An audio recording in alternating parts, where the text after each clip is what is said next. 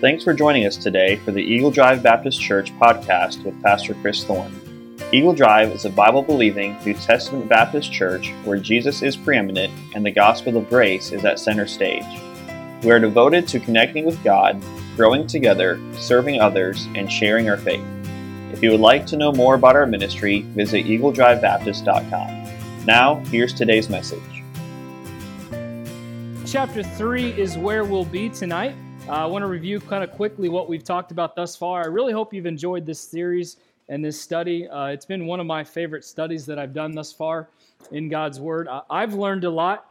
Uh, I talked to Brother Allen before we had started this, and he had told me it's one of his favorite books in the Bible. And then as I started doing it, I said, I think it's one of my fi- favorite books as well, just because of everything that I've learned within this series. So I'm very thankful for that. And I want you to understand, I made this point last week that if we understand the truths of God's word, it shouldn't give us a big head. And what I mean by that is a lot of times people uh, start gaining a lot of knowledge about God and about the Bible. And, and what they tend to do is they have a big head of all of their knowledge of all the things that they know about God's word, and they, they kind of lord it over you and, and let you know how, how great they are and how much they know about the Bible. But the more knowledge we have of God and His word should not do that to us. What it should do is humble us because there's so much about God that we're learning, that we're receiving, and it, and that's that's one thing that it's it's kind of done for me. It's humbled me as I've as I've learned some of these truths and I've gotten to know Christ on a much deeper level. And one of my favorite services, or probably my favorite service that we have at the church, is our Wednesday night Bible study, and it's because it's very deep doctrinally. Uh, we're going verse by verse and just studying God's Word. Uh, this is our 20th week in Ephesians and we still won't finish this chapter of chapter three, which is halfway point of the book. Um, but I don't. Um, I'm not ashamed of that because I'm really just trying to make sure we understand the truths that are in God's Word. And I was sharing with some people this week, even my dad, some of the things that I've learned, some things that um, I've never seen before. And it's very easy for pastors and preachers and, and missionaries and whoever to kind of skip over things. Uh, what I mean by that is there's certain passages of Scripture that seems to be the those famous passages that we have to preach on, and I've been guilty of that. Uh, but that's why I really love this series because it's forced me to go verse by verse and really understand what God is trying to give us through the Apostle Paul. And as we even learned last week, and it's probably something new to most of us, it was definitely new to me, that one of the purposes of the church is to teach angelic beings the wisdom, the manifold wisdom of God. That is something I've never heard in my life. Uh, but as I did study of God's word through different commentaries and just reading God's word, also you can reference that to 1 Peter chapter 1 verses 10 through 12. You see it clearly that that that is the intent, one of the intents of the church because the angels don't have all wisdom. They don't have all knowledge. Only God is omniscient. Only God is all knowing. So even when God created the world, he didn't unfold the mystery of what was to come, the mystery of the church, to the angelic beings, and it clearly states that they are watching us, learning from us God's wisdom, God's grace, God's richness, and all of these things, and it's amazing things. So it's very important to make sure that we are being the church that He has called us to be. And when you break down Ephesians quickly by review, and you can break it down into two categories. We have the first three chapters, which I think we might have this in your notes. But the first three chapters is all about, anybody know? It's all about what? The gospel. Thank you very much. Uh, it's all about the gospel, the good news of Jesus Christ. And the key to this is that you are not who you used to be. If you're saved, aren't you glad that you're not who you used to be? I'm glad that I'm not who I used to be. Even though I was saved as a young kid, I'm so thankful that I'm not that person anymore. So, chapters 1 through 3 is all about the gospel, and chapters 1 through 3 is very deep in theology. Very deep in theology.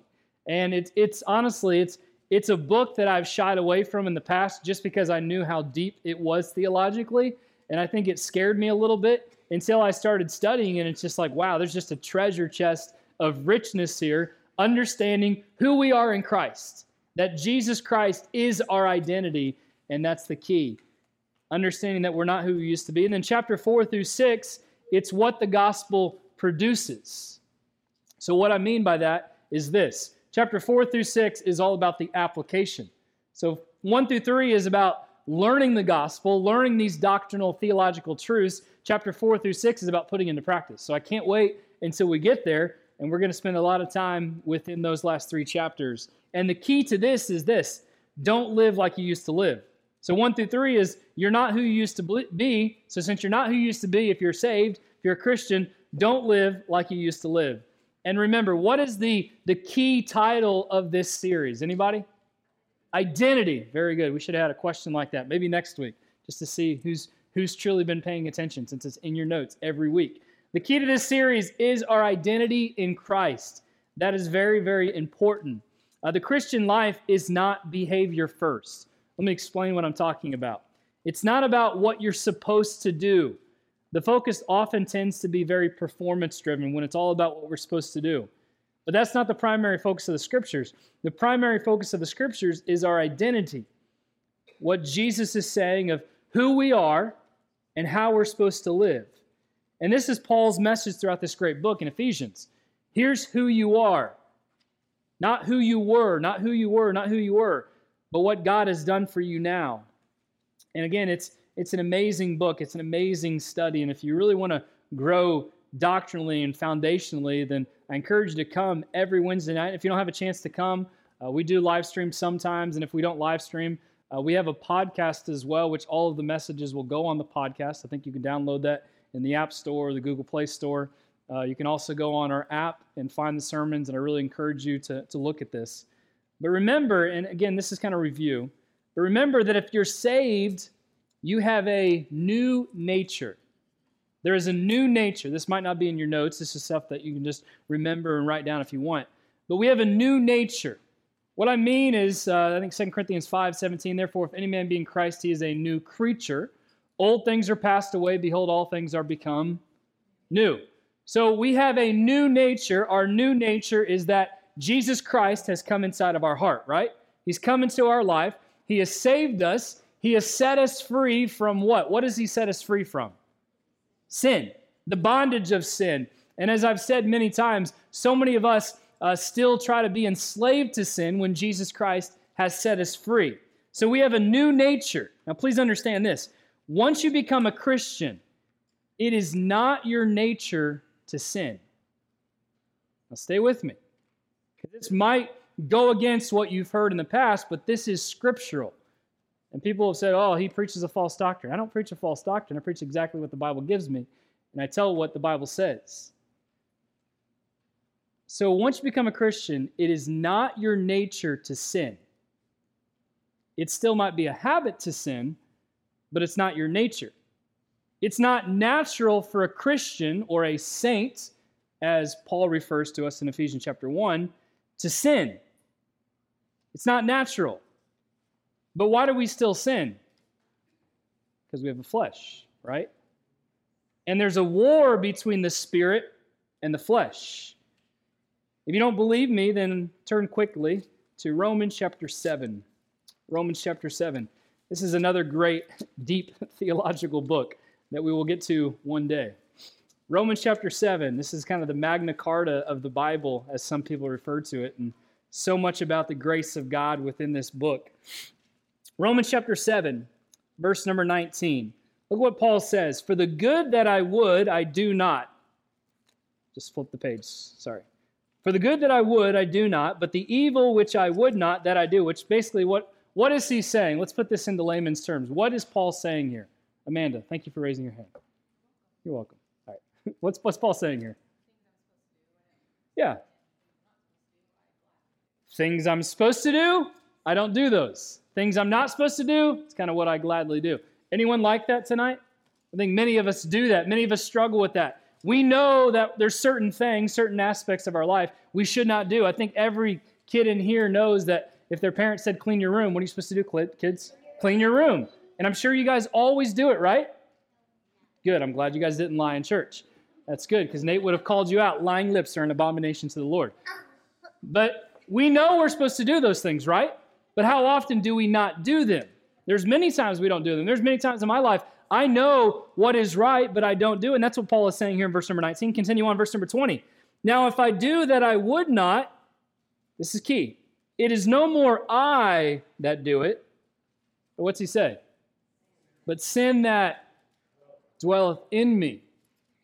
Now, this is key. This is important. Now, we're not staying in, in Romans tonight, but he continues on I find then a law that when I would do good, evil is present with me. For I delight in the law of God after the inward man, but I see another law in my members, warring against the law of my mind and bringing me into captivity to the law of sin which is in my members. O wretched man that I am, who shall deliver me from the body of death?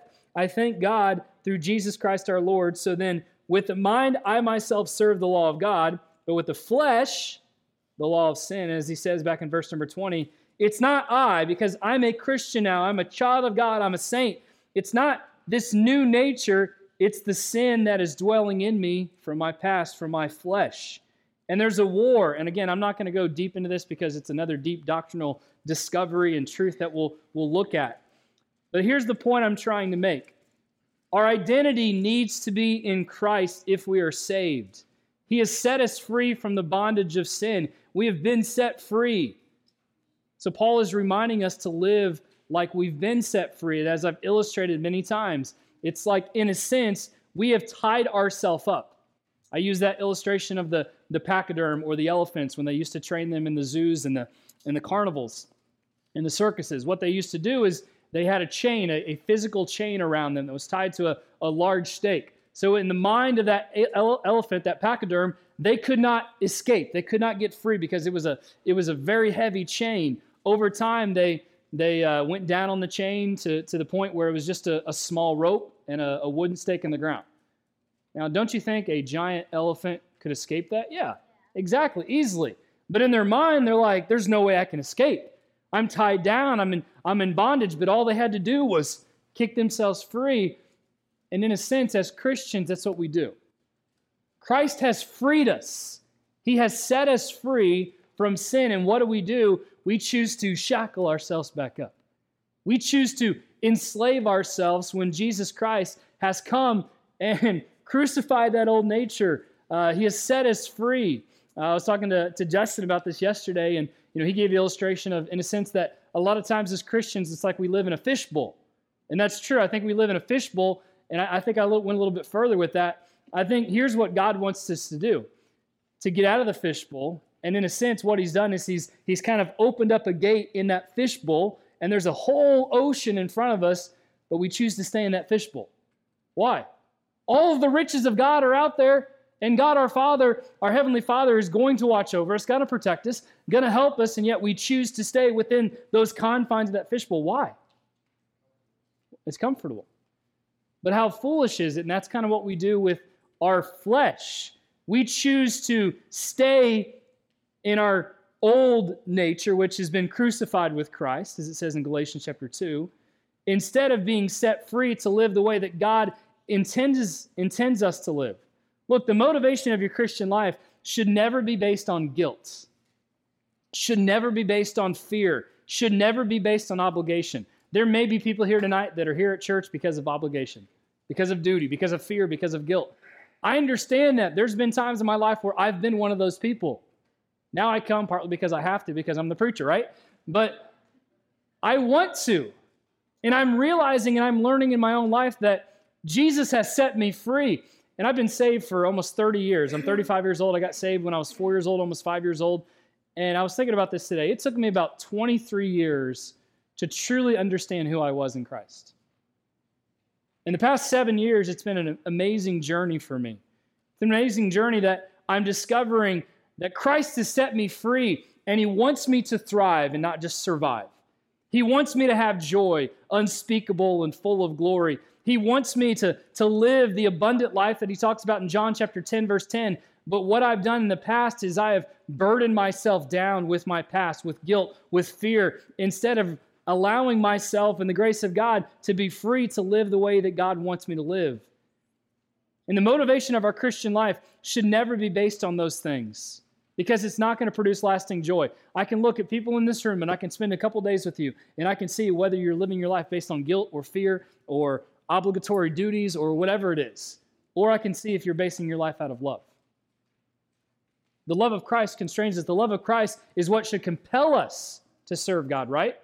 Compel us to do what God has called us to do. The love of Christ is the only viable and sustainable motivation for the Christian life. It's why we're here to live. Your motivation for Christian service should only be driven by love. And honestly, I, I wish I could get across, even a, in a better way, what God has given me, what God has done for me, what God has shown me, what God has produced in me to other people. But it's not me forcing you. I'm just trying to give you what God has given me so that you can understand and you can be free to live the life that God has intended you to live. But the new nature that we have in Christ is empowered with might in your inner man. Turn to Ephesians chapter 3 if you're not there. Ephesians chapter 3, we're going to be in verses 13, or 14 through 16 tonight as we continue this, this journey as Paul is giving this letter to us. Remember back in verse number 1, he started, For this cause I, Paul, the prisoner of Jesus Christ for you Gentiles. So Paul is starting in verse number 1, and then he spends 2 through 13 kind of going about the mystery of God. And then he gets back to verse number 14. For this cause I what? I bow my knees unto the Lord or unto the Father of our Lord Jesus Christ. So what he's doing is he is praying for them. And we see an amazing prayer. We see an amazing prayer from Paul for the church. And it's a powerful prayer, I think, as I have in the title tonight. And I want you to understand something that I've said before. It's about our identity. We'll never understand who we are in Christ until we understand what? Who God is and what He's done for us. It's very important to understand who God is. It's very important to understand what God has done for us. And this is actually the second time Paul is praying in this letter thus far. The first time is back in chapter 1, verses 15 through 23. And that time he's praying for enlightenment, that their eyes would be enlightened to understand all of the riches that they have in Christ. And now, here in chapter 3, verses 14 through 21, he's praying for enablement, understanding the power that they have through the Spirit, that inner man that is working. So when he says in verse number 14, For this cause I bow my knees. Now, this is very important. This is this, this important wording. Kind of sets the tone for this main point we're going to get to tonight. Now, Paul isn't telling us that this should be the posture in our prayers. Now, don't get, don't get me wrong here. I'm not saying you shouldn't bow down and pray to God. But he's not saying that when you pray, you have to pray to God. He's not saying that because nowhere in Scripture does, is there a command of how you're supposed to pray to God. We're supposed to pray without what? Ceasing, without stopping. So we can't always have our knees bowed to God in prayer, can we? Especially when we're driving, that would be very dangerous. Please don't even try that. So that's not what he's saying here when, when he's saying, I bow my knee, but this is very important. Uh, but before I get there, understand this. Abraham stood before the Lord in his prayer for Sodom, Genesis 18 22. Solomon stood when he dedicated the temple in 1 Kings 8, 8.22. David sat before the Lord when he prayed for the future of his kingdom, 1 Chronicles 17. And then Jesus fell on his face in the garden. That's just a few examples. But typically, Jewish prayers that were offered were offered standing up. The only time Jews knelt was when they were in the presence of their king. So this is important. Greeks did the same thing. So Paul is kneeling here. It's a sign that he sees God as what? His king, his sovereign. This idea is kind of a, a bit foreign in our American society because we don't have those dignitaries that when they come around, we actually kneel down before. In certain areas of the world, they do that. If the if the king or, or queen comes or prince or you know some other political figure, they might kneel down. We don't necessarily do that in America. But again, this isn't about the posture of our, our, our, our ourselves in our prayer. This is about the posture of our hearts making sure that we're kneeling down in submission to God. Paul continues as he's bowing down. Let me, let me read these verses. Verse 14. For this cause I bow my knees unto the Father of our Lord Jesus Christ. He's praying to none other than God the Father, of whom the whole family in heaven and earth is named. God is the Father over all creation. And he's talking, uh, uh, I think, to, to, to, believers, to past, to present. And now, what we see over the next several verses, and it'll take the next couple weeks to look at this, is we see Paul's powerful prayer for the church. And I want you to look at this, verse number 16. That he would grant you, according to the riches of his glory, to be strengthened with might by his spirit in the inner man. So the point is this tonight Paul is wanting us to have our spirit strengthen you internally.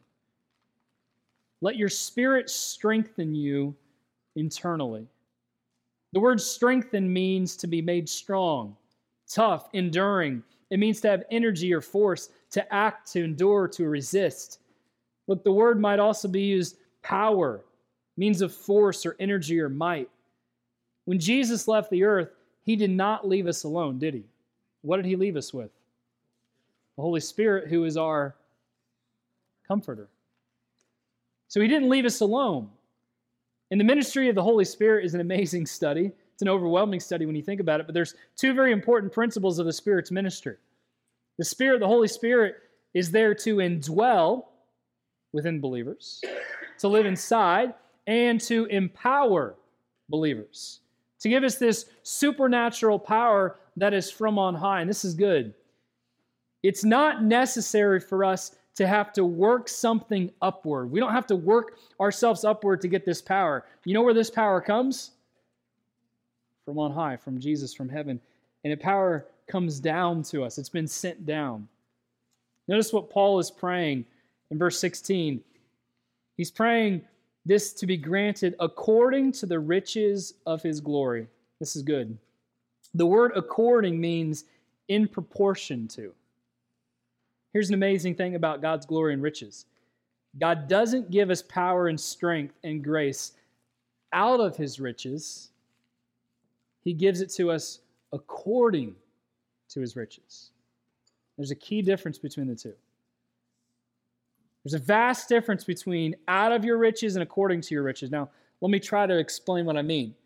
It's not the greatest example, but suppose I had a billion dollars. I'm a billionaire. That's hard to believe. I know. I'm barely a hundredaire. But suppose I have a billion dollars and, and I give you a portion of my money. I give you a hundred bucks. It's not a lot, right? I'm giving you a portion of it. But imagine I give you a proportion of my riches. I give you like a hundred million dollars. That'd be nice. There's an unlimited amount of money that I can give you, and instead of just giving you a small portion, I'm giving you out of the proportion. And again, I know it's a it's a poor illustration, but what Paul is saying here is God doesn't give us his grace, his goodness, his riches out of his riches, it's according to his riches. God's glory and power is vast, and Paul wants us to have the vastness of this power granted to us. And notice this phrase at the end of verse 16 that he would grant you according to the riches of his glory to be strengthened with might by his spirit in thee. What are the last two words? Inner man. This is the deepest part of who we are, the deepest part of our being. This is speaking of our soul, our heart, our spirit. We need to be strengthened internally because it's the only way that we can overcome the flesh with all of its weaknesses. It's the only way to conquer temptation and sin, troubles and trials, disease and suffering, grief and death, selfishness and worldliness, problems and circumstances. We need God's Spirit working in us and through us so that it can empower us to overcome the flesh and to be the person that Christ wants us to be. Look, the use of the power by the Spirit of this inner man, it's an amazing thing. The Spirit empowers us to use His power. Remember Acts chapter 1, verse 8, when Jesus left this earth? What did He say? And you shall receive power. After that, the Holy Ghost has come upon you, and you shall be witnesses. So God gives us the power, gives us His might, gives us the strength to do what He's called us to do. Now, understand, this strengthening is not an outward strength. We're not going to be physically stronger with God's power. What's this power for? An internal strength. And there's nothing wrong, again, with, with working out and trying to be strong like Samson or whatever. Nothing wrong with that. But I think sometimes we get it all wrong in our society that it's all about taking care of the outside. But what does God say? What does David say in 1 Samuel 16? Who does God look on? The heart, internally. So when God endues us with this power, the Holy Spirit comes down, He gives us the power to internally deal with our problems. And this strength is for the inner man, our innermost being. Get this down. This is in your notes. Scripture tells us that our inner man can see, Psalm 119, 18, can hear, can taste, can feel. It's in, up there on the screen if you need it. Must be exercised. We don't have time to look at all these verses. Must be cleansed and washed and fed daily and renewed. The inner man for the Christian is more real than this outer physical shell in which we pay so much attention to. We would be better off if we spent more time caring for our inner man, the part that only God sees. instead of worrying about our outer man. I'm not saying let your, let your outer exterior go to waste. Please just don't do that. We should still take care of it. But what I'm talking about is feeding our soul. How do we do that? By coming to church, coming to Bible studies, praying, reading God's word, feeding our soul, feeding that inner man, making sure our heart is clean, our, our mind is clean, it's been reset, and, and our and our everything else that we've talked about in our voice and all those things. Look, we need God's power to enable the inner man to be what he wants us to be. Think about this. This is Paul's prayer for the church. He's not praying for external things. He's not praying for bigger crowds and more money. He's praying for internal things. He's not praying that God would give you everything you need. He's praying that God would give you everything you need in your soul to be the person that God wants you to be. You know, more people, more money is not necessarily going to accomplish everything we need to accomplish. But a spirit that has been strengthened by God, renewed by God, fed by God, washed and made cleansed by God, that's going to produce what we need. God's power is amazing. When our inner man is strengthened, there will not be a limit to what we're willing to do or how much we're willing to give. Think about that. All of this flows from our heart. So when we're limiting our own resources, what needs to happen is that inner man needs to be strengthened again. D.L. Moody once said this The world has yet to see what God can do with a man fully consecrated to him. That's an amazing quote. And there's been a lot of men and women that have done amazing things for God. But just imagine if God had all of you. Not just your external being, and not just, well, I come to church, I show up. If God had everything about you, and you were truly seeking His unlimited, vast power to strengthen your inner man. You know, I think so often what we do with this power that's at our disposal, we only use it when we feel like we need it. Here's what I mean. You know, if your car, if the battery in your car ever dies, you have to get it jumped, right? You have to hook it up to some other power source to jump you. And I think that's what we do sometimes with God. God, I need to be recharged. You need to jump me again. But as I was thinking today and studying and reading and, and listening to a lot of different things, I started realizing that if we truly were using God's unlimited power would we ever need a jump?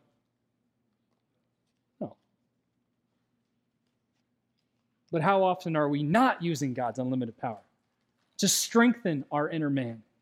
And that's what Paul is praying for. I pray that God would give you, according to the riches of his glory, to be strengthened with might by his Spirit in the inner man. God wants to renew us, to restore us.